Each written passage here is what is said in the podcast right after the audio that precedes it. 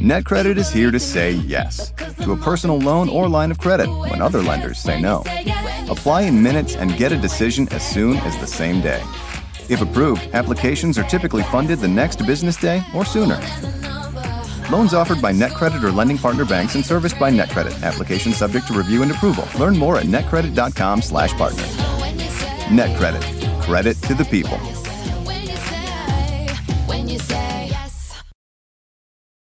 When you need mealtime inspiration, it's worth shopping Kroger, where you'll find over 30,000 mouthwatering choices that excite your inner foodie. And no matter what tasty choice you make, you'll enjoy our everyday low prices, plus extra ways to save, like digital coupons worth over $600 each week. You can also save up to $1 off per gallon at the pump with fuel points. More savings and more inspiring flavors make shopping Kroger worth it every time. Kroger, fresh for everyone. Fuel restrictions apply.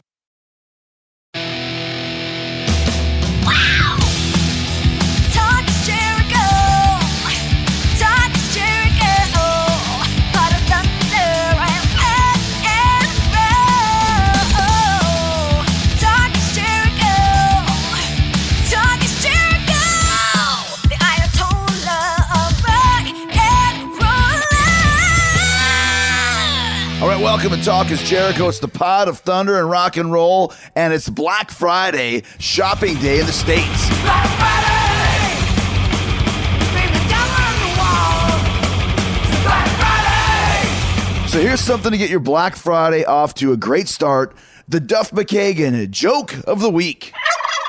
Hey, Chris Jericho. It's Duff McKagan calling you. I'm in uh, beautiful Hong Kong, overlooking the harbor right now. We're playing a couple shows here. And, uh, you know, uh, getting ready for the, the tour, you know, I came, for the last six months, I came downstairs and told my, my family I was going for a jog. And then I never did it. It's a running joke. Thank you. Goodbye. Rock and Roll Hall of Famer Duff McKagan delivering the laughs or close to it every single Friday, like he said, over in Hong Kong right now. He's calling all the way from across the globe to give you your uh, Duff joke of the week. Something to be thankful for this Thanksgiving week. Thankful for Duff, who never lets us down. And something I'm thankful for is uh, a great childhood filled with lots of cool memories, uh, lots of heroes, including Steve Harris from Iron Maiden, who is on Talk is Jericho on Wednesday. And today, one of my all time childhood, teenage uh, influences and heroes in the ring. Talking about Ricky the Dragon Steamboat. I grew up loving him. I'm thankful that he came on the first annual Chris Jericho Rock and Wrestling Rager at Sea uh, to do a live podcast with me on the ship. Live Talk is Jericho. I waited five years, over 500 episodes, and I think December 13th is the five year anniversary of Talk is Jericho.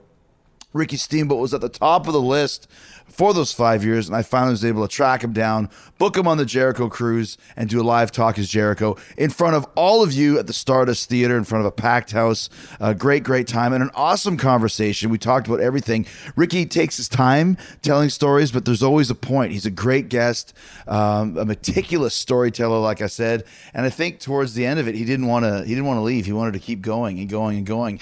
but we did talk about everything uh, when he worked in the Carolinas for Jim Crockett, wrestling Ric Flair, one of his favorite rivals, Ricky's championship television matches with Tully Blanchard, and the strange rule that they used to use back then, which is very interesting to me. Uh, what happened when Dusty Rhodes came to the territory, the heat that existed between them, Ricky's jump to the WWE, why he went, what Vince McMahon told him when he left, the WrestleMania uh, Legends match of 2009, where he worked with me, and of course, one of the greatest matches ever, if not the greatest WrestleMania match of the uh, uh, 80s age, I guess you'd say, of the expansion era. We're talking about Ricky Steamboat versus Macho Man Randy Savage at WrestleMania 3, a personal favorite. I got to ask him all the questions I always wanted to know live in front of all of you on Chris Jericho's Rock and Wrestling Rager at Sea. So here you go, recorded live from the high seas. It's Ricky, the Dragon Steamboat, the legend.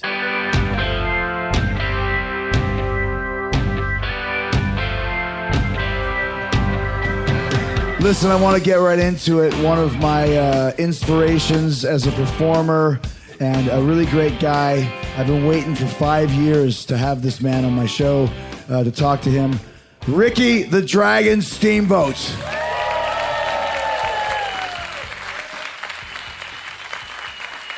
You're really testing me, aren't you? Climbing these stairs. Come on, kid. You can do it. Loose ropes too. The dragon. He's here.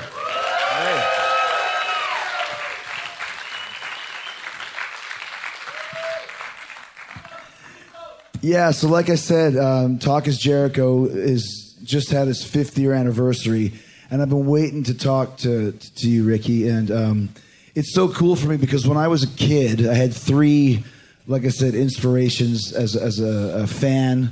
And then when I got into the business, and it was it was yourself, it was Owen Hart, it was Shawn Michaels, and I always really enjoyed the style that you had, uh, your, your your your ring performance and all that stuff. And I even came and saw you in Winnipeg in 1987 at the World of Wheels. there was this. It was this um, uh, autograph signing where there's a bunch of cars around, and you could wait in line to meet. Uh, every year they'd send somebody from the WWF, and the one year it was Ricky the Dragon Steamboat. Did you used to do a lot of those? Was was that? Uh, you got a picture of you and I in your book? Yes. And I waited uh, um, in line for about an hour. And all I was thinking is, what can I ask him? I have to ask him a question. What can I say? What can I do to impress him? What can I say? And when I got up to the front, I said, How tall are you? Yeah. And then uh, took a picture with you. I had a big wad of gum in my mouth. And you were answering my question and blinking when my friend took the picture. Your eyes are closed, and my mouth is wide open with a giant wad of gum in my mouth. You know, in your book, I was wondering why would you put that shot in? I guess that's the only shot he had because I'm like this.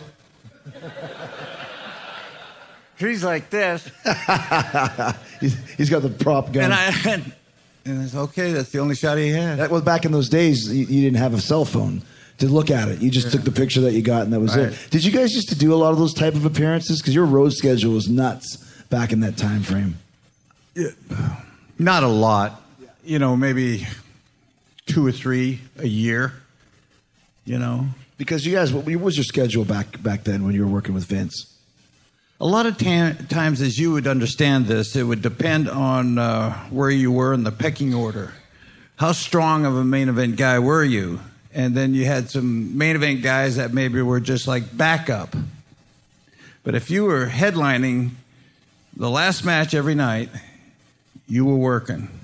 And it could go at least 12 to 14 days straight and then go home for a day or two.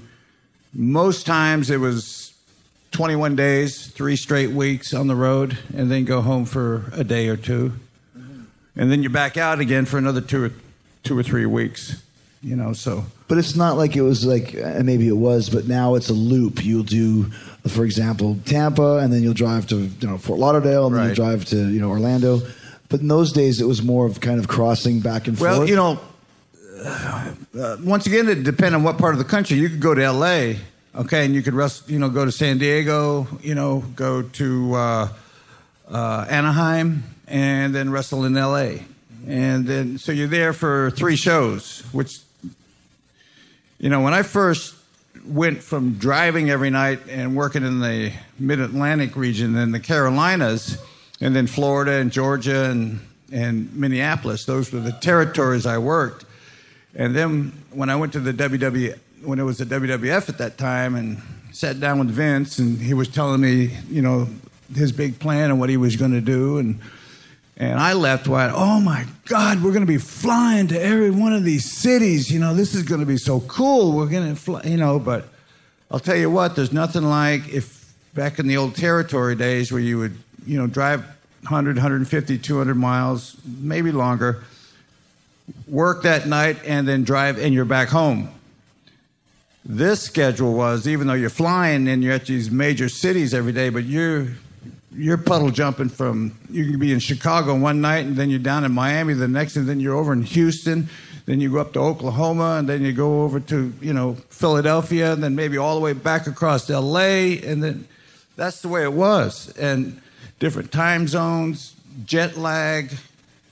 Sometimes you wake up and you look down the hallway of the hotel and you wonder where you're at and I'd have to go over there by the phone in the room and say oh I'm in Oklahoma you know Um, I've had but, that- the- but there are situations in LA, and, and then after you finish with that and run, maybe you, you go up to Frisco, and there'd be, you know, two, three shows in around Frisco, and you'd finish up in Frisco and then fly out, you know. So there, there was, but I would have to say the bulk of the time you're just going from city to city to city to city. So you, they got you on the early flight because they want to make sure that if you don't make your, the early flight, they got backups, right? So you're on a eight o'clock flight, seven thirty. So that means you're you're up at five thirty. You got to be there an hour before the plane leaves, right? To check in. And you understand you just got finished wrestling that night, and if you're on last, you're getting out of the building after eleven. And then with me, you know, you get that adrenaline rush and that pump, and by the time you drive back to the hotel and finally lay yourself down, it may be like one o'clock, and then you realize you got a six six o'clock wake up, Right. right? Yeah, and that's the hardest part. People That- don't that's- realize yeah, that. and then you catch your plane, you fly, and you fly to the next city. You, you do the same routine. As soon as you get off, you go get your rent a car. You go check in at the hotel. If you got enough time in the afternoon, maybe you're going to try and find a gym to work out. That's, that was that was a Ricky thing. Try and find a gym to work out. The other, some guys would just go to the hotel room and crash, and then you got to be at the show, you know, at six o'clock or seven o'clock, and then you just do the routine, day in and day out, over and over again. You know. When you first came in to, to, to meet with Vince, um, and like you said, he was kind of taking over the whole wrestling world. What, what, what was his plan for you? What did he say to you? What did he want to do? going back going back you know 85 um, But I mean, like, I, I remember you know when um, I don't know if you want to back up on the story because I was I was like the main event babyface in the Carolinas Right. and then why did I leave there you were a big star in that, at Yeah, that I time was frame. main But event. that's but that's what I mean. Like you said, you're working the Carolinas, right? Yeah. You're doing really good. So what was it that made you want to go talk to Vince in the first place, and why did you go to the WWF when you were doing so well in the Carolinas? Yeah. Okay, let's go back to 1977 when I first when I first went into Carolinas and Ric Flair saw me and went to George Scott, who was the booker, and said, "I want to do something with this new Steamboat kid that you've just had come in." Um, at, this was March of '77, and I had been working actively for about a year and three months. When Flair went to bat, went to George Scott, the booker, went to Jimmy Crockett, the promoter, and said, Hey, I'd like to try something with Steamboat. The guys knocking on Flair's door, because Flair was the number one heel, top heel in the Carolinas in the mid Atlantic region, were guys like, I don't know if you understand, Wahoo McDaniels, any Blackjack Mulligan, you know, uh, Paul Jones. Does that ring anybody? Um, number one, yeah. Um, so you had some seasoned veterans with, with already a proven track record, main event guys, and Flair was insistent on working with me. I was the new kid that just came into the territory. Um, we did an. I came in in March. We did an angle in June, and we were off and running. And so from that point on, uh, being a main event guy until '85. Fast forward to '85. George had just left, being the booker. Dusty had come in. Dusty Rhodes. Dusty Rhodes being a babyface. Dusty Rhodes being the new booker. And the expression that we use in the business, everybody, was that he was the man with the pencil. Do you understand that phrase, the man with the pencil?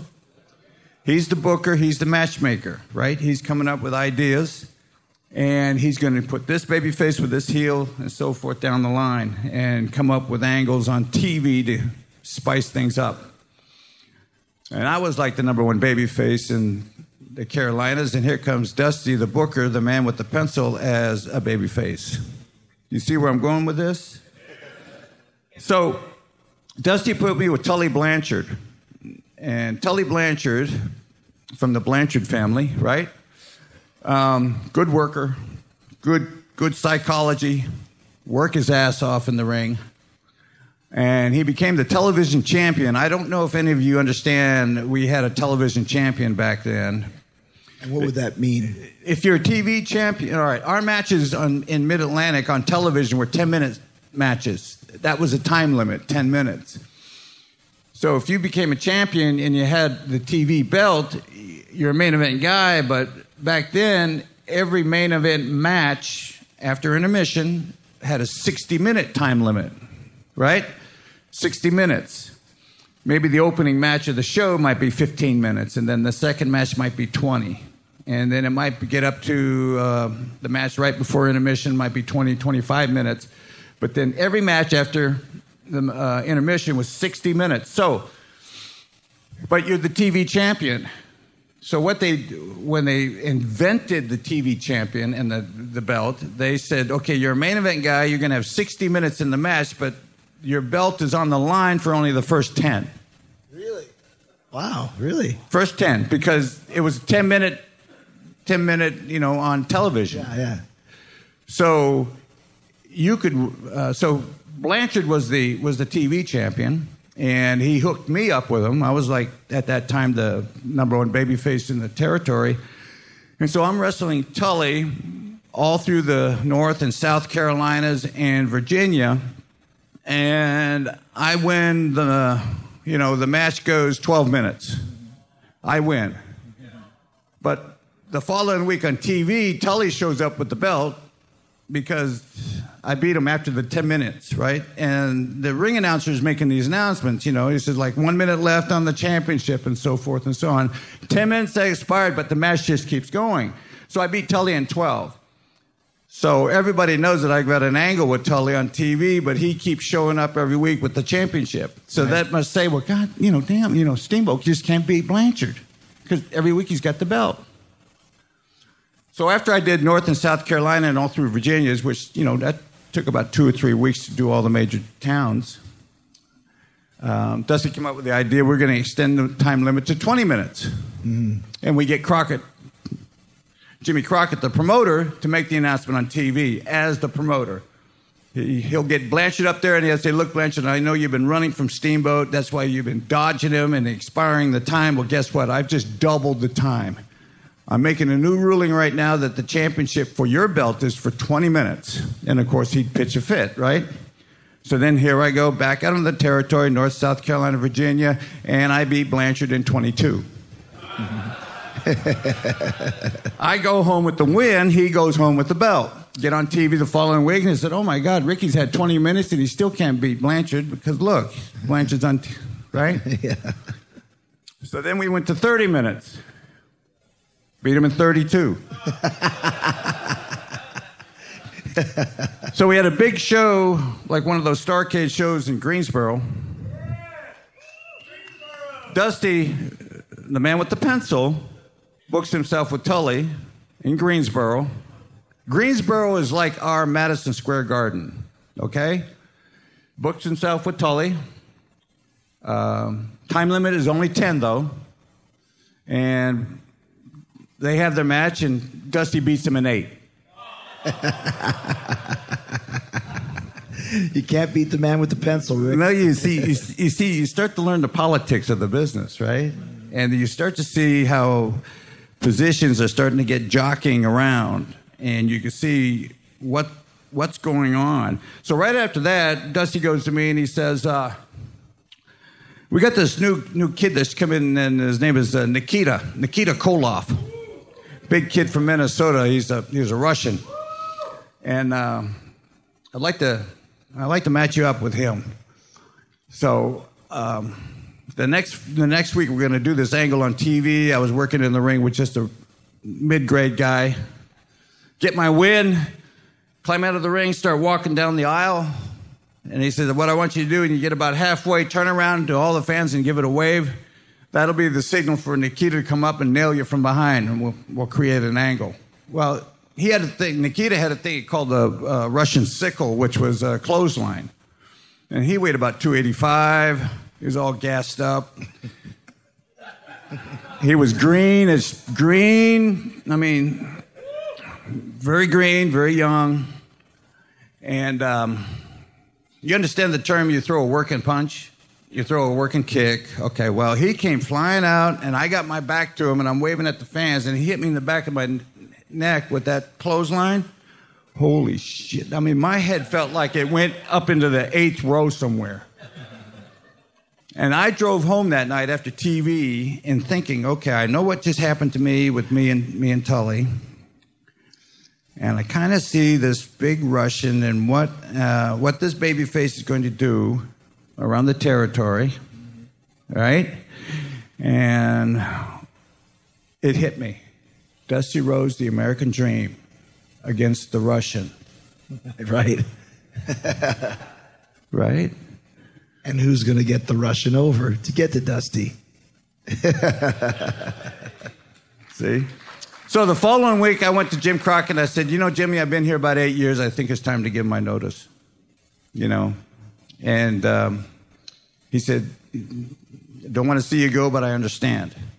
Don't want to see you do, you know. So I get the word got out. Steamboat gave his notice, and I get a call from George, who's working for Vince. Hey, how'd you like to come up here? I said, Well, you know, I'm really ready for a move, a change. And they flew me up, picked me up in a limo, took me to Vince's house, had a sit down talk. And getting back to your original question, what did they want to do with me? It's they knew my track record. George had booked me for all those years, and he just, you know, it was just like Vince was saying, whatever George feels is right for you, Steamboat, because he knows you. That's that's what we'll do. So And then in that day and age too, everybody had the, the persona, the, the almost the cartoon character gimmick. Where did the dragon come from? Was that a Vince idea? That dragon came uh, when they added Ricky the Dragon. See, before that, I was just Ricky Steamboat, and then they started the, the uh, when they came out with the dragon outfit, yeah, the yeah. dragon outfit with the wings and all that, and Vince wanted to add something to Ricky Steamboat. So, in a roundtable discussion, um, George was no longer there, but Pat Patterson was, and me, Pat, and, and Vince just started talking. And I was a big Bruce Lee fan, and he had a movie that had been out shortly or something. It had already been out, but what was it like? The Return of the Dragon or something? Enter the Dragon. Uh, Enter the Dragon, right? Yeah. So uh, I was always a big Bruce Lee fan. I took Taekwondo as a kid. I used it in my in in my work in the ring, um, and just roundtable discussion and bringing up that movie, and then the dragon popped up, and it just was. You know, God, if you had Ricky the Dragon Steamboat, that yeah, the Dragon Ricky Steamboat. How about Ricky Steamboat? Boom, the Dragon. So wherever you put the dragon, it worked, and that's how that came up. When um, there was a time that I remember that you actually had to come to the ring with like a Komodo dragon. Oh my God. let, let- before we get to that, let me say this real quick. When I left the Carolinas, I, I was, uh, I was, I was a little upset with, with, with the fact that the way I was being used. But you understand the politics of the business, and Dusty Rhodes being the new baby face and being wanting to be the top baby face, and he's the man with the pencil. So I was, I always had this little grudge against him, you know. But um, after I got out of the business, and I'm going, this is many years later, and I'm working at the training school and training some of the new talent that you see today. Talking about the Performance Center in Orlando. Uh, this was the one in Tampa. Tampa, gotcha. Okay. And Dusty was there, and his job was um, teaching guys how to do promos, in which he was very good at, right? And, and you know, we're going, you know, 25 years later, maybe more. And um, we had a, a meeting office with all the trainers, and Dusty were sitting in this room at the school. And Dusty brought up the fact about what happened back in the Carolinas, and the way he phrased it, he said, you know, um, yeah, the way Ricky, the way Steamboat left me. You know, he just he left me hanging. And uh, so finally, when the other guys got up and left at the end of the meeting, I said, Dusty, I'd like to talk to you. And we sat down, and um, I just want to tell you something. I didn't leave you. I sort of refreshed his memory of what was what was going on, but I'm I've had this disgruntled feeling about you for the last 25, 30 years, held up in me. But I'm here to tell you this, and I, um, and that is, I want to thank you. And he looked at me and said, "What are you talking about, Steamboat?" And I said, "Dusty, I want to thank you because it." It actually made me make a move from Carolinas to the WWF, in which my career just jumped a huge level. It just boom, jumped. And um, And it was just because, the, and I understand you being the booker and you doing what you have to do. And I'm just here after 30 some years of being, having this in my gut. But I want to come clean with you and being honest with you and just, just say thank you for doing that. Because if I would have stayed, it, all those things that happened afterwards might have never happened. Right, right. Yeah. And you wouldn't have had to come to the ring with the Komodo dragon. Getting back to that, that's what they wanted to create an angle with me and Jake Roberts, and he had the Jake Jake Roberts, great great psychologist in the ring. Boy, did he have a mind on, on what to do in the ring. Great, and he of course you know he had Jake the Snake and the Snake, right? So Ricky the Dragon, and they said, God, you got to have a dragon. So they got a hold of the hand. Give me a dragon, damn it. yeah. Hey, Ricky, you don't mind doing, um, carrying a um, um, monitor lizard into the into the ring?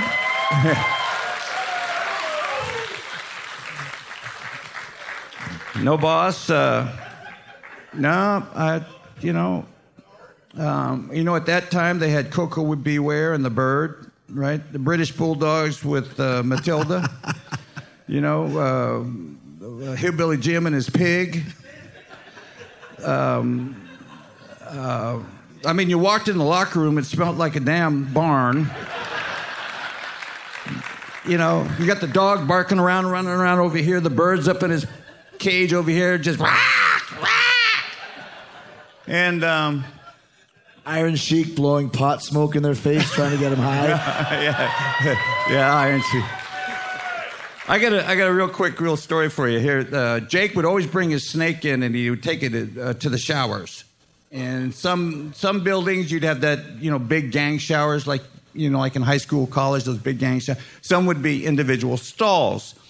And we're at this one venue, and it's those individual fiberglass stalls, and he puts a snake in there, and he turns on uh, the lukewarm water, and it just lays there, and it's bathing in this in this lukewarm water, it's loving it.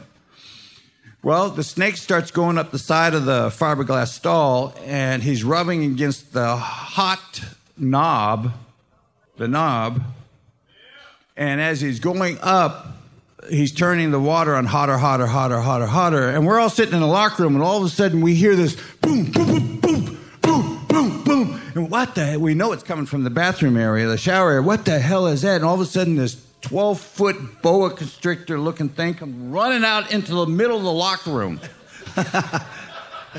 now, can you imagine that? I mean, that sucker is that big around. Can you imagine you got 20 guys sitting in there? What happened? oh my God! It. I mean, I saw 30 year old veterans move, you know, do a 4 3 40, you know, good. NetCredit is here to say yes because you're more than a credit score. Apply in minutes and get a decision as soon as the same day. Loans offered by NetCredit or lending partner banks and serviced by NetCredit. Application subject to review and approval. Learn more at netcredit.com/partners. NetCredit. Credit to the people.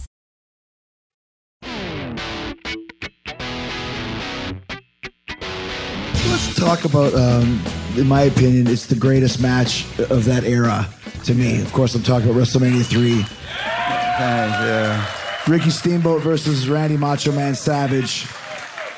And by the way, when I was a kid, my friend and I could act out that entire match. And we didn't know what a false finish. We called them two counts. There's like 23 two counts in that match. Yeah. But I mean, talk about that and uh, the whole concept behind it, how you did the match, and um, why it was so great. Well, you know, in December of uh, '86, they uh, we did the angle to which Savage came off the top rope with the bell. Classic. right? And um, it was Randy's idea, and um, I trusted him. Uh, when it came time to actually do it, we didn't do any dress rehearsals or anything. We just had our match on TV, and then you know I'm down, and he goes gets the belt, but we never took into account that there was a probably about a foot and a half by foot and a half piece of plywood that the bell was bolted to. You know, right? Yeah. But I'm telling you, when he jumped off the top rope and landed on my throat, I mean, it looked like he crushed me, but it was it, the term that we use in the business. It, it was a little stiff, but it, it, I'm okay. But the way we did the rest with the gurney coming out and taking me backstage and all that, um, You sold it so well. So well. It's unbelievable. Yeah. That's what got it over was just the, the way that you sold that. So, um, and thanks. so, uh, boy, he was getting a ton. He was getting a ton of hate mail to the office. It was coming in from all over the country, so we knew it got over. You know, and then I had to go through the um, speech therapy, and I cringe when I go back and look at that. I looked at myself trying to pretend that I'm trying to get my voice back and. So I, I forgot about that. You had vignettes where they had to send Steamboat to speech therapy to learn how to talk again. Yes. Oh, that's great. We got to YouTube that, guys. That's amazing. Oh God! If you, I get and go.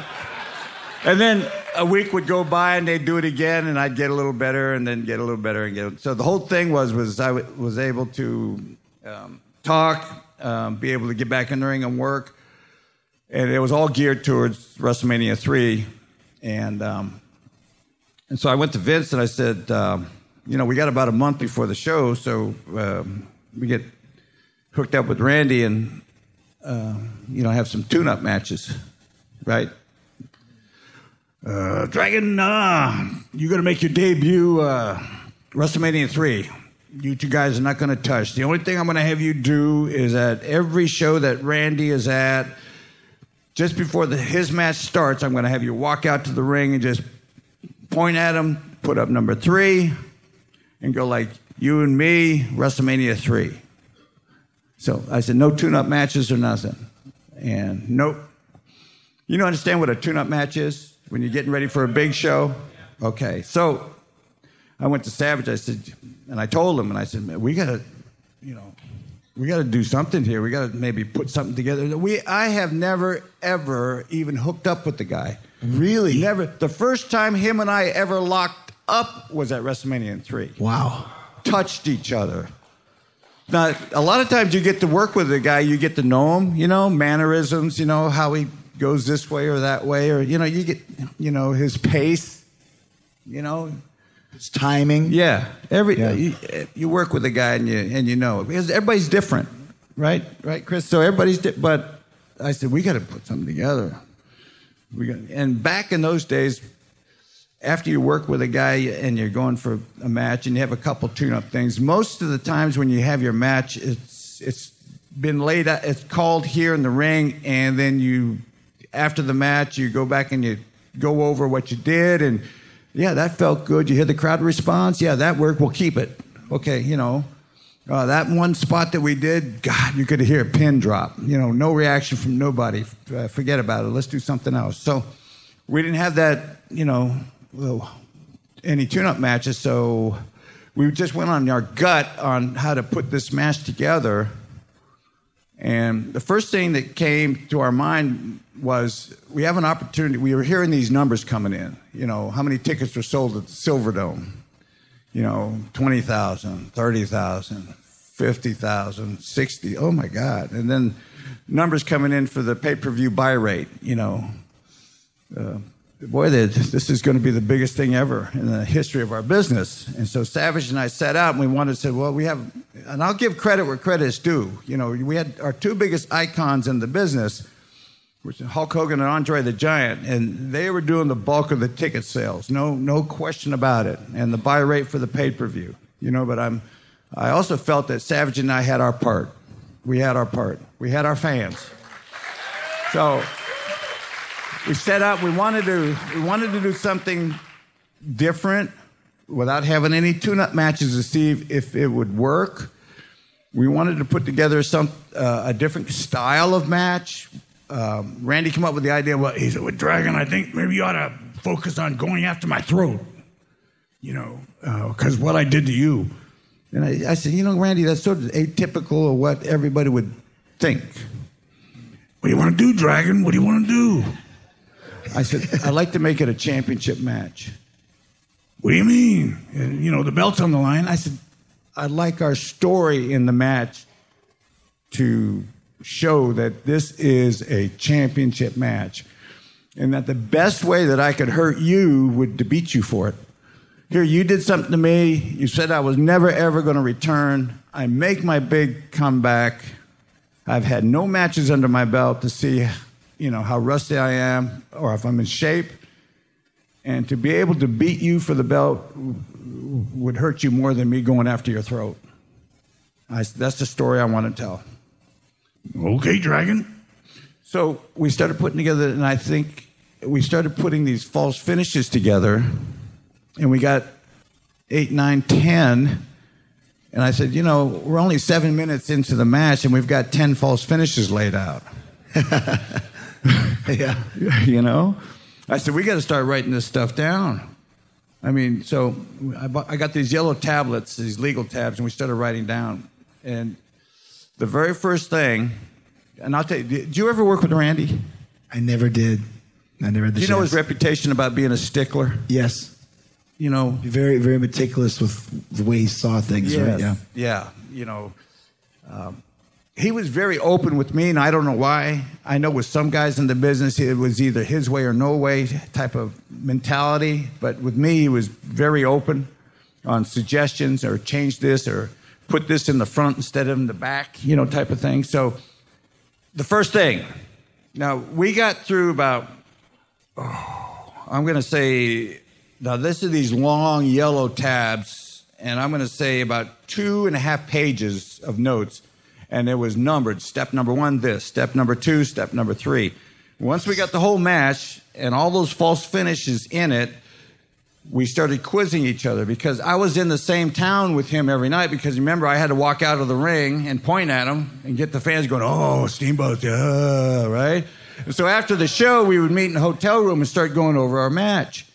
And I'd say, okay, Randy, step uh, 65 is this, this, and this. Tell me the rest of the match. and he'd go, 66 is this, 67 is this, step set. And we had, we had up to like 100 and some segments to remember. Wow. But I'll tell you this the first step, guess what the first step was? Thank you. Lock up. Okay. I said, Randy, we don't need to write that down. We're going to lock up. Write it down, Dragon. Write it down. Number one, lock up. Talking about being a stickler. Get in ring. Yeah. you know, um, like Chris said, we had, I know, I know the number somewhere around 21, 22 false finishes in a match that went less than 17 minutes. But to m- memorize them consecutively.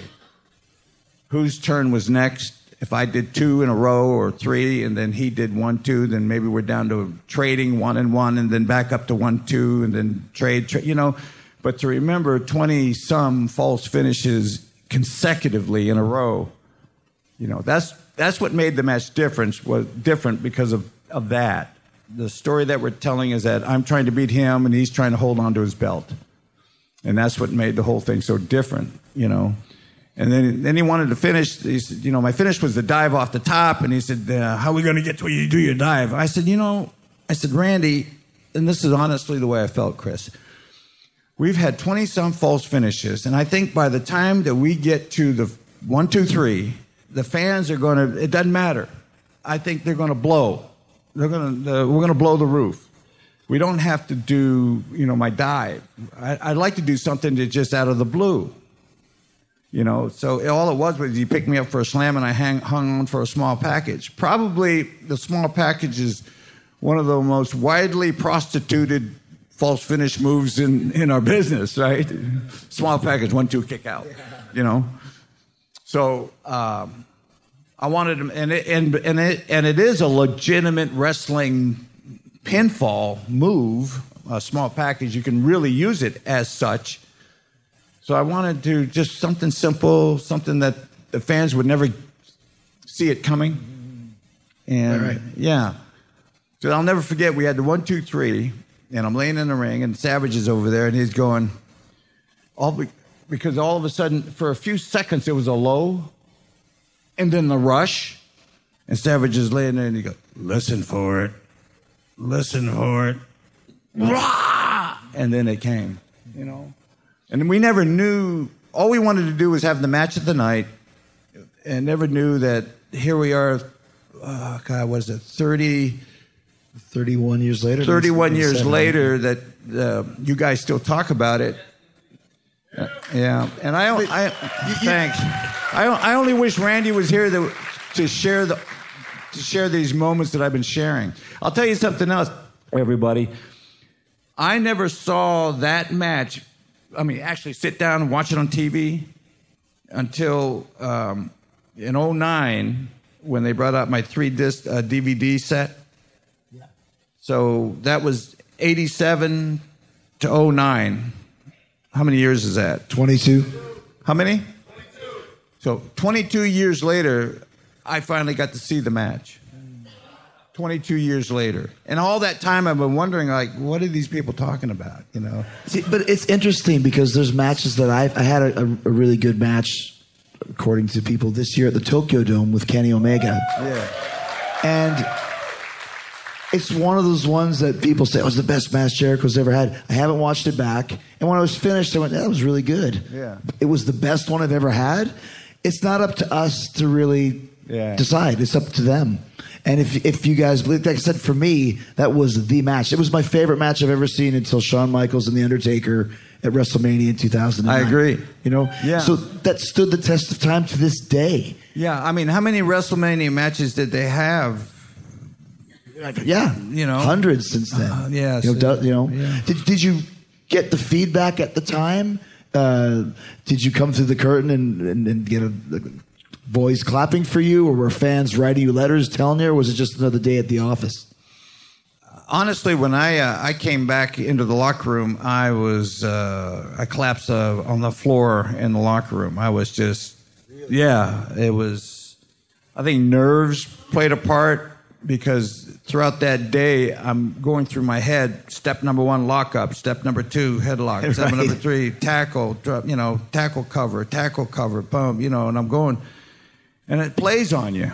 You know, the stress of trying to remember.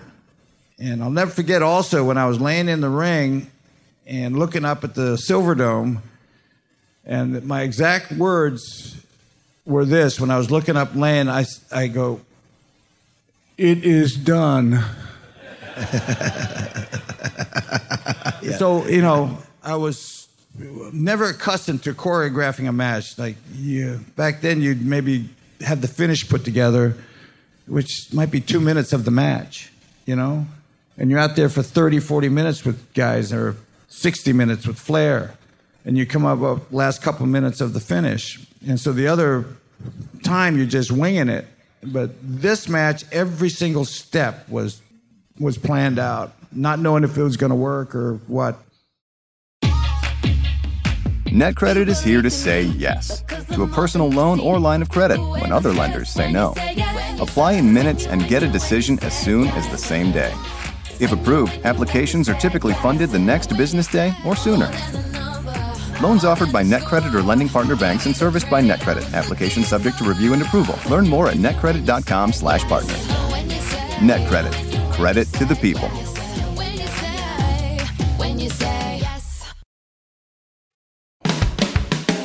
You mentioned uh, your other most famous opponent of Ric Flair, Yeah. and the classic matches that you guys had. Yeah. But a completely. I remember I asked you one time, who, who did you like working better, Savage or Flair? And you said, well, with Savage, everything was mapped out. Mm-hmm. With Flair, nothing was mapped out. So you tell me who I enjoyed it more. And it seemed that you enjoyed just kind of being on the On fly a- you know, the Savage match. Uh, at that time, we got to answer, help answer your question back. Sure. Was we we got so many accolades and pat on the backs and the, back then, you know, the wrestling magazines and and it was always because only because of the way it was designed with all those false finishes and keeping people on the edge of their seat through the whole match because they didn't know who was going to actually become the winner. I'll tell you another a real quick thing about that. Um, uh, George Steele was my second, right? And he had a little thing going on with Elizabeth, right? You know, he was, yeah, he was had a crush on her. He had a crush on, uh, being polite. Yeah. So, um, we tried trying to figure out how do we sprinkle George in there, and but we really wanted to keep the focus on us. And instead of typically what you would see with a person out on the floor, maybe he would reach in and grab the guy's ankle, right, or reach up and grab his tight, or you know, just little things that you know bug you or nuisance, right? And I told Randy, I said I would like to have George maybe do one or two things in our match, but a pivotal game changer instead of him being that gnat that you, you know, throughout the match, you know, just be involved. And if you remember, when Randy went to get the bell, George jumped up and snatched it away from him. And as he was taking off on a run, Randy came back down and booted him in the head and got the bell back. Climbed back up, and George got back up there, and then he shoved Randy off the top. You know, to me, pivotal game changers through for, for the match, right? And um, and George loved the idea. Uh, God bless him. He, you know, because he came to us. He said, "What do you guys have me? You know, we, we, what am I doing?" And I, I told him the, the thought process. Instead of being that gnat, we just we felt if you did just these couple of things, there would be major moments, and that's the. Did you guys ever have a rematch on pay per view? I don't recall. You think that that would be ripe to have like Yeah. Savage Steamboat 2? Yeah. No, never. No, no pay per view rematch. Probably went around the horn a couple times, but Yeah. yeah.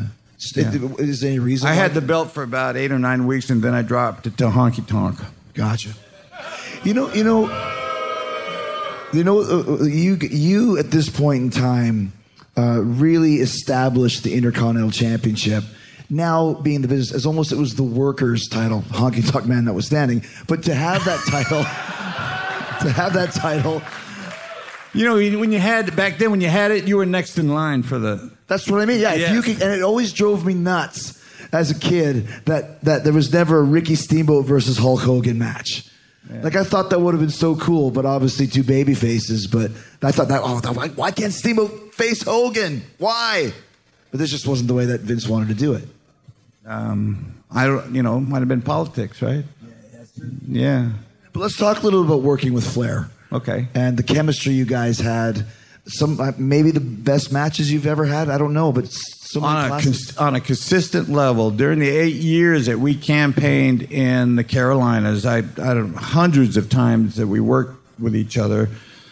I don't know how many one-hour Broadways. You understand Broadway, guys? You know that means wrestle sixty minutes to a draw. We would do it night after night and night after night.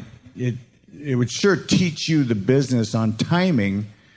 You know what you do, when you do it, and why you do it um, throughout your match, because you know you're going to be out there for an hour, and and you have to hold the audience. And how do you do that? You know, you know so but when I first came to the Carolina 77, only having a year and three months under my belt, and then all of a sudden I'm in working with the top heel, Flair took me to school every night, and he was right there. He was doing this, talking in my ear, ev- coaching, teaching me every night. I'll never forget one time I'm sitting on my ass, he's got a reverse chin lock on me, and he whispers in his ear, and he says, "We're going to do this, this, and this." And I go, and then he goes, "All right, Ricky, you know, start to come up." So after he told me the spot, and he says, "Start to come up," I power right up to my feet. Flair takes that reverse chin lock, and from behind takes my head and puts it down my chin to my chest, and he's leaning on me and squeezing on me, and I'm like, oh, oh, oh. and I am being forced back down to my ass. And he goes, when you come up, come up in stages, come up to a point, and then don't just jump right up to your feet. So he told him in the locker room afterwards, he says, We're working, right? I've got this hold on you. But you threw away my hold because you just came right on up.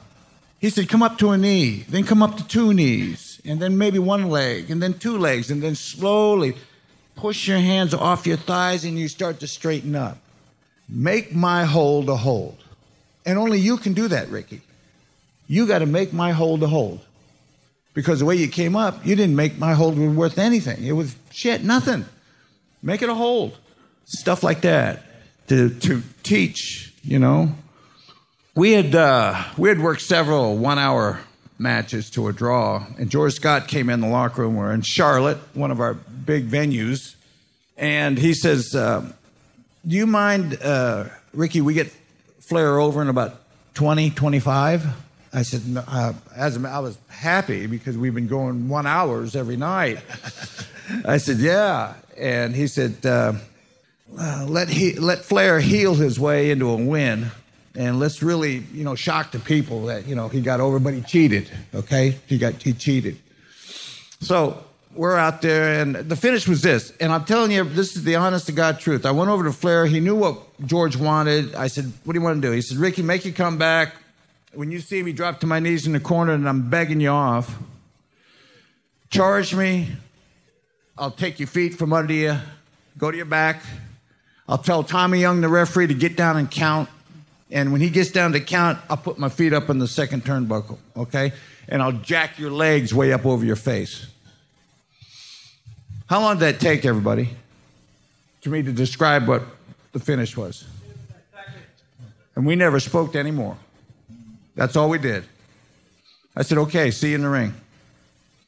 So we have our match, 15 minutes go by, and around the, and at that time they would tell you time limits 20 minutes, you know, 40 minutes remaining. And I go, Flair, we about ready for me to start my comeback? Yeah, not yet. 25, 30 minutes. 30 minutes gone, 30 minutes remaining. I said, hey, Rico, um, about ready for me to start my com-? Not yet. Two- 35, 45 minutes gone. I said, hey, son of a bitch, we get, we're 45 minutes into this match. We got 15 left. Do you want me to start my comeback? Not yet. Not yet. 50, 10 minutes remaining. 55, 5 minutes remaining. 54, 53. All of a sudden, we get down 58 minutes gone. Two minutes remaining, and I go, Hey, you no good son of a bitch. We got two minutes left. How about now? Okay, let me set it up, Ricky. So he starts me with a slow comeback. Now we got one minute. He did a couple of heel things with me. He finally, moved on. Uh, I moved on something, and I think with about a minute left, 45 seconds, I start rolling in this comeback, and I'm trying to false finish him all over the ring. 30 seconds left, and the announcer's counting. 20 seconds left. 10. He drops to his knees in the corner and he begs off. Which was, you remember? I rush him. He sweeps his feet out, my feet out from under me. He jacks my legs over my face and puts his feet up there in the second turnbuckle. Nine. I said, oh shit. And I rush him. right? Go through the movement, and I could hear him go, Tommy Young, get down and count. Why does a heel who knows he's going to heel his way to a finish tell the referee to get down and count? He's covering the ref. He doesn't want the ref to even come close to seeing him putting his feet up in the corner. That's how good Flair was. Tommy, get down and count. Tommy knew the finish, but he's waiting for Flair for that. So as they're going five, Tommy's going one, four, two, three, three. Call for the bell. Two seconds left on the clock.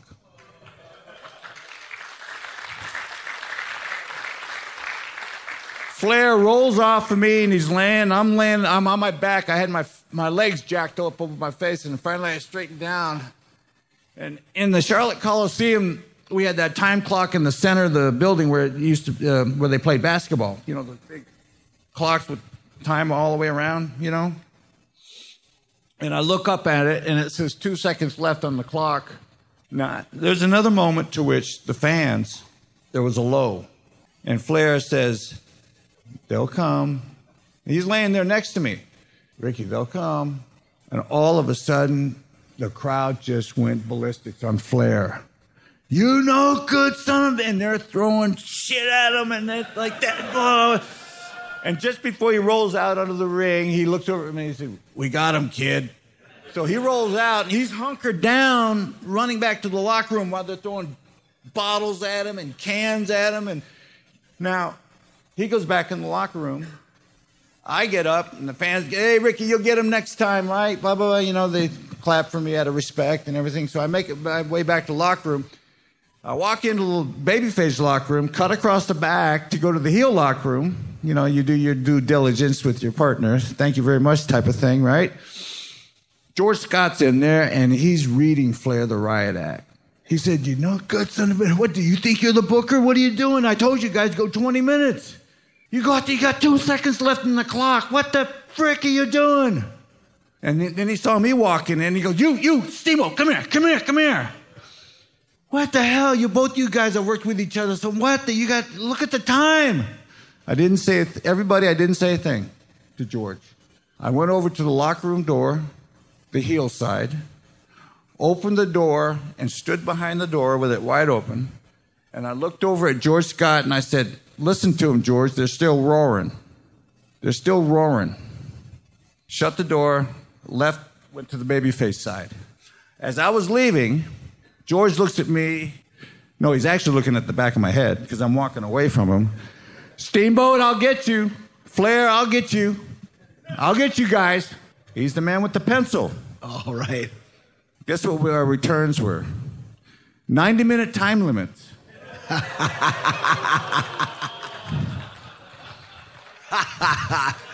You can't beat the man with the pencil. Every major venue in the North and South Carolina, Virginia, Flair and I wrestled 90 minutes to a draw.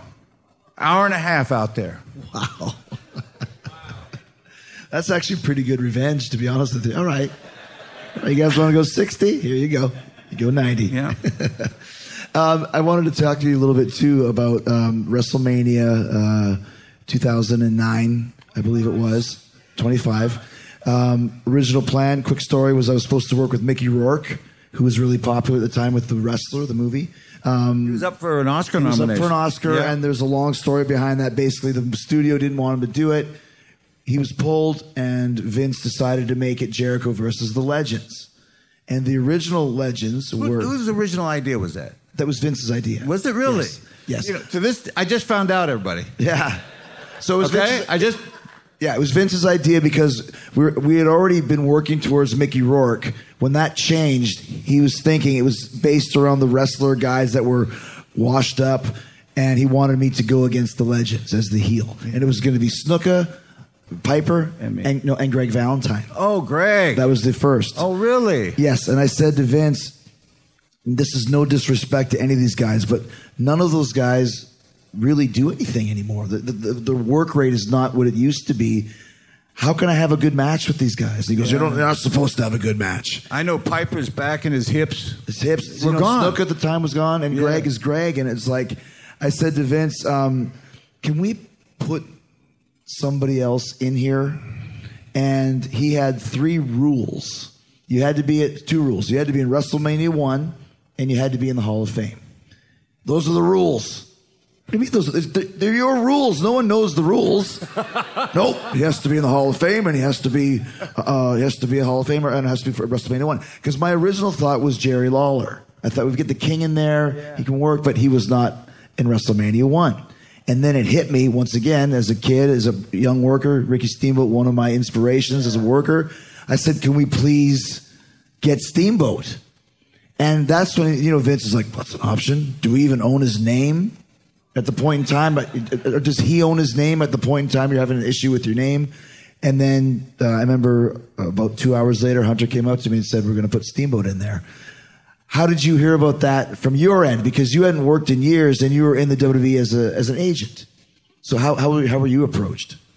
I was agent producer, but then I was then uh, trainer. So I would at the at the training school I would get in the ring and work with the guys, and I'd get some of the young rookies and have 15, 20 minute matches with them.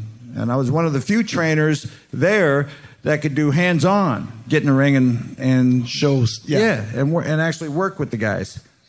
So um, I found out at uh, God, I'm thinking I found out at the um, at the school about this Legends match, handicap match, uh, me, Snuka, and Piper.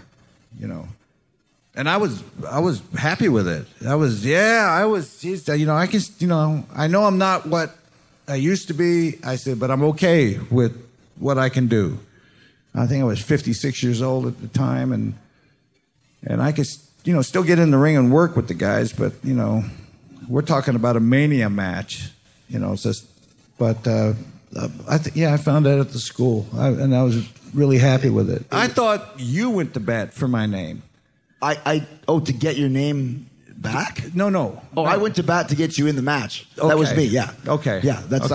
I, and then once they- said, okay, well, you can Okay. have Steamboat, and we have the match. It's it's an elimination. Piper's out first, Snook is out second, and then you get in the ring. Yeah. And dude, we tore it up. Fifty six years old. Yeah. I remember it's like if Wayne Gretzky came back to play hockey, he's not what he used to be, but he's still better than most of the guys on the team. That's what I said. Steamboat came back, and Wait, even wait, at 56 was one of the best guys in the company. 2009. It was 2009. Yeah. six- Yeah. 50. I was 50. You were there, Actually, yeah. yeah. Yeah. And then after that, 57. 57. And then after that, they started actually. Well, we worked a bunch of matches after that. Well, you know how I tell this story, all right? That one match at WrestleMania, Chris, as we were having some tune-up matches, uh, not matches, but uh, practice during WrestleMania week. Remember, we'd we'd meet at one of the where the rings were set up Yeah. in in the hotel. Yeah. and Every year at WrestleMania, they have rings set up in the hotels where we stay, where you can go practice your match. Yeah, some uh, some of the huge banquet rooms they would, you know, have a have a have a one or two ring set up, and then talent would actually schedule ring time, uh, book it so that they would have that hour or something.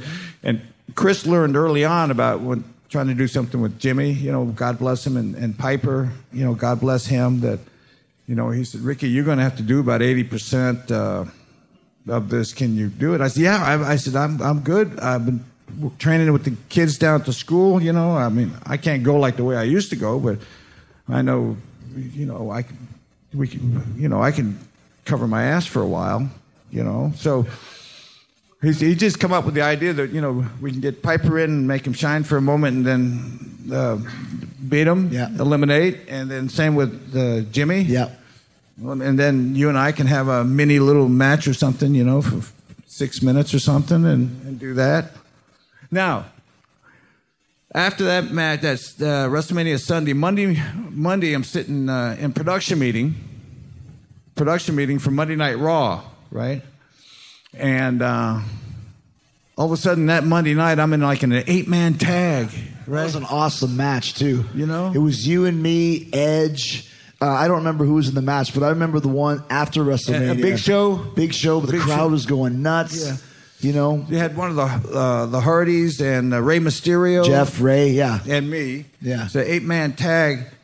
And um, I'll never forget, Big Show come up to me. He says, Ricky, I want you to, uh, I want to feed you for one of your arm drags. Big Show. No, no, no. What's the matter? You don't think I can do it? You know, I can get some air up and, you know, and you can get your air. And, you know, I said, no. I want, I want to do it. I want to say I was been arm dragged by Ricky Steamboat. I said, no, show. No. Well, you tell me why. I said, why do you want to take your stature of a man close to 475 to 500 pounds and bring yourself down to our size? You are the giant.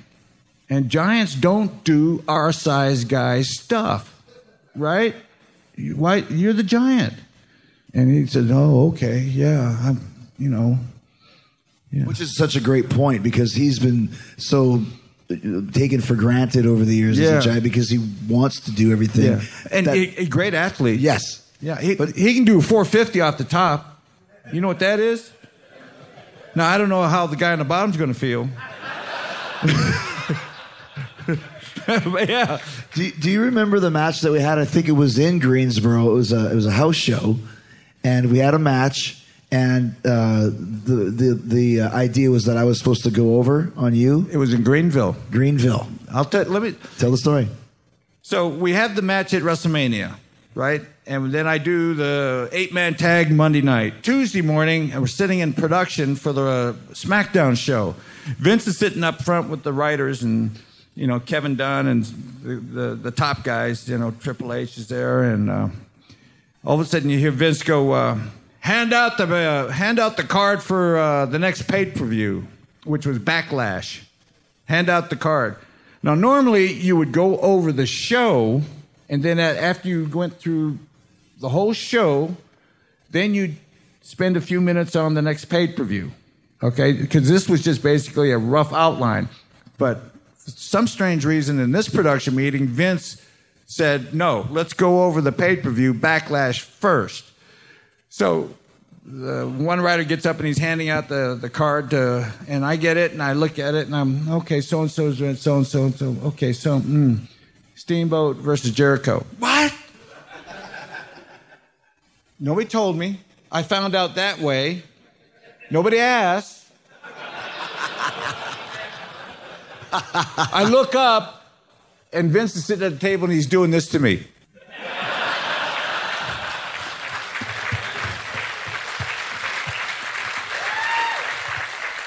So we do.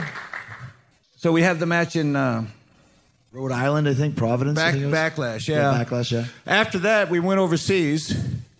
We worked Tokyo, we Yeah. worked Hawaii. Yeah, we worked. Uh, I don't know, three or four times over, the, over, and then we came back to the states, and now we're getting back to what brought this up, and then we worked throughout the Carolinas, about four shows around throughout the Carolinas. Now, understand this: Backlash, Hawaii, and then um, all through the Carolinas.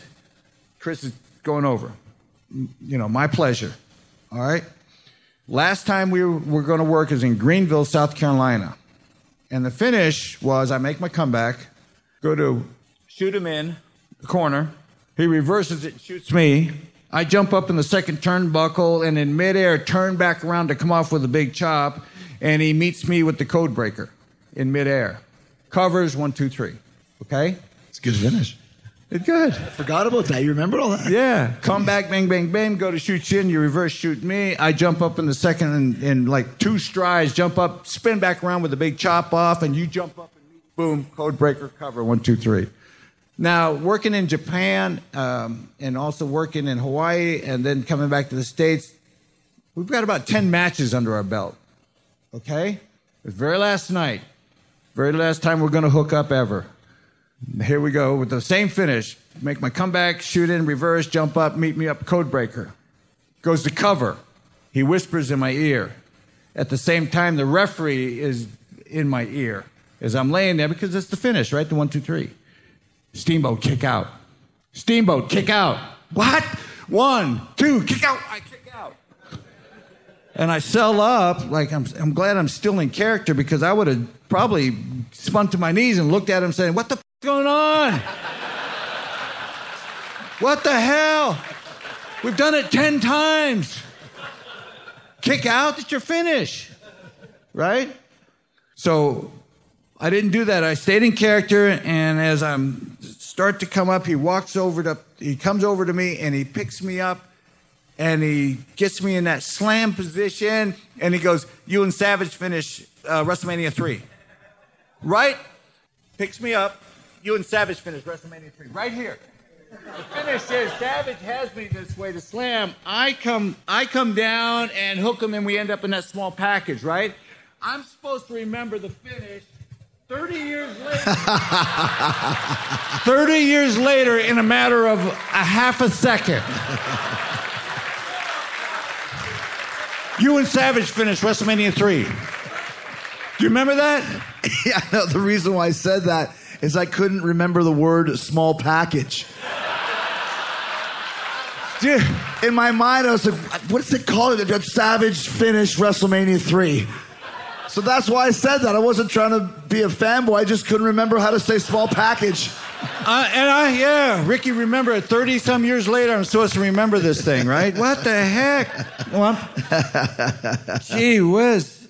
Maybe not 30, it was 20 some years. But anyway, oh, I, on the way down, it brain light bulb clicked on, and I hooked the inside leg and rolled into a one, two, three. In other words, this guy on our last night that we ever worked changed the finish and put me over. Arn Anderson.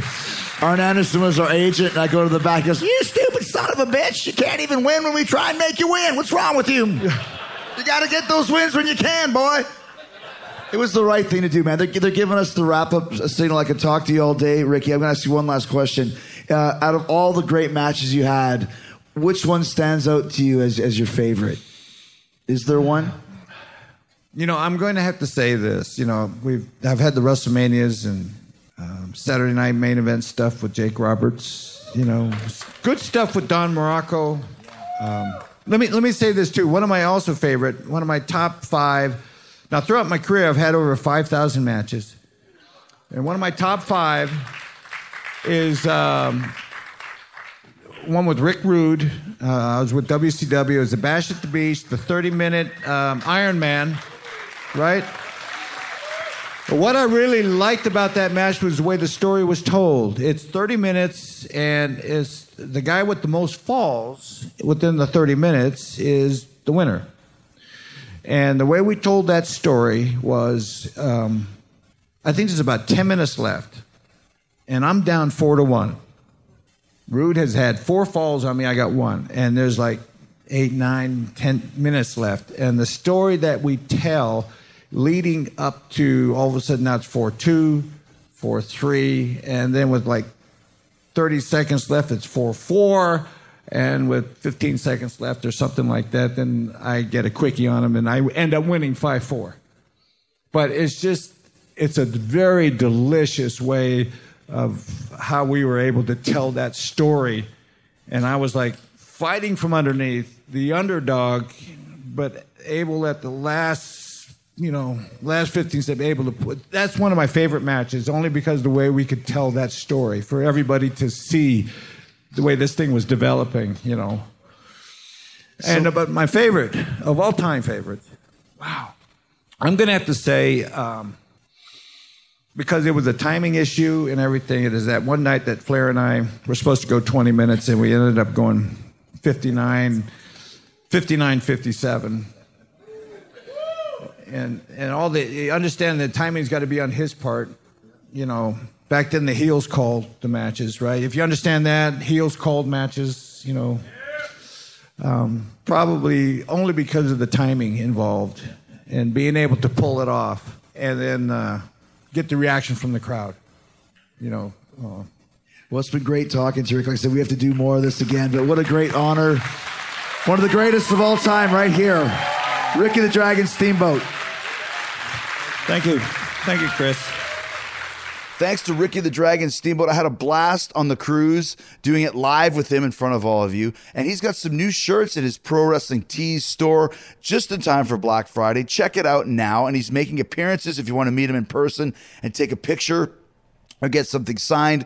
Follow him on Twitter to see where he'll be next. He's at real underscore steamboat. That's real underscore steamboat. And like I said, go to Pro Wrestling Tees uh, just in time for Black Friday to check out his store, pick something up there. And don't forget about my exclusive, uh, uh, uh, available now for a limited time over at uh, represent.com slash faces of Jericho. You can see all the faces of Jericho, and this shirt is uh, proceeds from the from the profits of this shirt are going to support JDRF, which is uh, fighting type 1 diabetes. Go to represent.com slash faces of Jericho and check out one of the coolest shirts I think that uh, I've ever designed. Uh, you can go on Instagram at Chris Jericho Fozzy and check out what it looks like. Remember, it's only uh, available for two weeks. So go to represent.com slash faces of Jericho now. And Fozzy having a killer time in Canada, rocking with all of our Canadian friends. We had a great show at Casino New Brunswick on Wednesday night, and tonight, Friday the 23rd, continuing on in the Maritimes at the Cunard Center in Halifax. 24th, tomorrow, Quebec City at Centre Videotron, and the 25th, Montreal at M. Telus uh, with three days grace. Come check it out. And then we go on our own headlining tour. November 26th, Ottawa at the John Street, sold out. Uh, London, Ontario at the London Music Hall on the 27th, 28th, Toronto at the Rock Pile, 30th, Thunder Bay at Crocs, December 1st, Winnipeg at the Burton Cummings Theater. That's a huge gig for us. Uh, December 2nd, Regina at the Exchange. That is sold out. Uh, December 3rd, Edmonton at the Starlight Room. And the last show of the entire Judas Rising tour, Calgary at the Gateway, December 4th. Go to FozzyRock.com for all ticket information, all VIP information. Uh, don't forget, we have a, a, a private concert just for the VIPs. Take pictures, sign whatever you want. It's one of the greatest VIPs and one of the best uh, value you get for your money in all of rock and roll. FozzyRock.com has all the details on how to make that happen. So have a great weekend. Uh, we'll see you on Wednesday with the symphonic terror of Accept. That's right, guitarist and founder Wolf Hoffmann and uh, vocalist uh, Mark Tornillo are with us all the way from Hungary. A great, great conversation talking about Accept, one of the greatest heavy metal bands of all time, including their new symphony album that they did at Wacken. The Symphonic Terror of Accept will be here on Wednesday. So until then, have a great time all the time. Peace, love, and hugs, and a big yeah, boy. You know, real quick, everybody, thank you. I've always had a saying, and that is um, a carpenter is only good as the tools he's got to work with. Right? You understand that? And when I was coming up through the ranks and, and then became a seasoned veteran, um, throughout all my years and night after night, I was always in the ring with a top, top heel, top talent. And when I first started in the business, I always looked across the ring, you know, at a 15, 20 year journeyman that had already been there, done it, and maybe not a main event guy anymore, but then he was teaching me and taking me to school every night. And it was only because of uh, being in with great talent, great heels, made Ricky Steamboat the babyface, you know, and the way they taught me. If I didn't do what they were going to ask, I was going to get a bloody nose and a fat lip. And anyway, but uh, I, I, I tip my hat to the guys that I were in the ring with. And you know the names. You know, they're all great heels, all great workers. And um, it sure did make uh, what I was able to do, I'm not going to say easy, but it made it certainly worthwhile to. To, my goal every night was to have the match of the night. And, uh, you know, I set high, set the high bar and I set high standards, but it was, uh, I wouldn't change a thing when looking back. You know, I had some political decisions that I made that were wrong, but at the time I felt were right. And uh, I got a good life now, and I got good people like you that come out and see us. You know, so, yeah. And uh, you know, a year, a year, a year, and uh, what about it? A year and I don't know, uh, a year and ten days ago, I got I got married to a wonderful girl from Tennessee. So she's a she's a big volunteer fan. Tennessee Volunteers, college. Never watched a second of college football until I met her three years ago, and now I, I can't. I got to watch college football now, and I, be, I became a volunteer fan. You know, so. But anyway, thanks everybody for coming out, and uh, you know, give it give it up for this guy here of uh, what he's been able to put together for you. You know what he, what he's been able to put together for you on this uh, on this on this cruise with the theme. You know, rock and roll and wrestling, right? They they sort of go hand in hand. Yeah. Thank you, Chris. Thank you so much.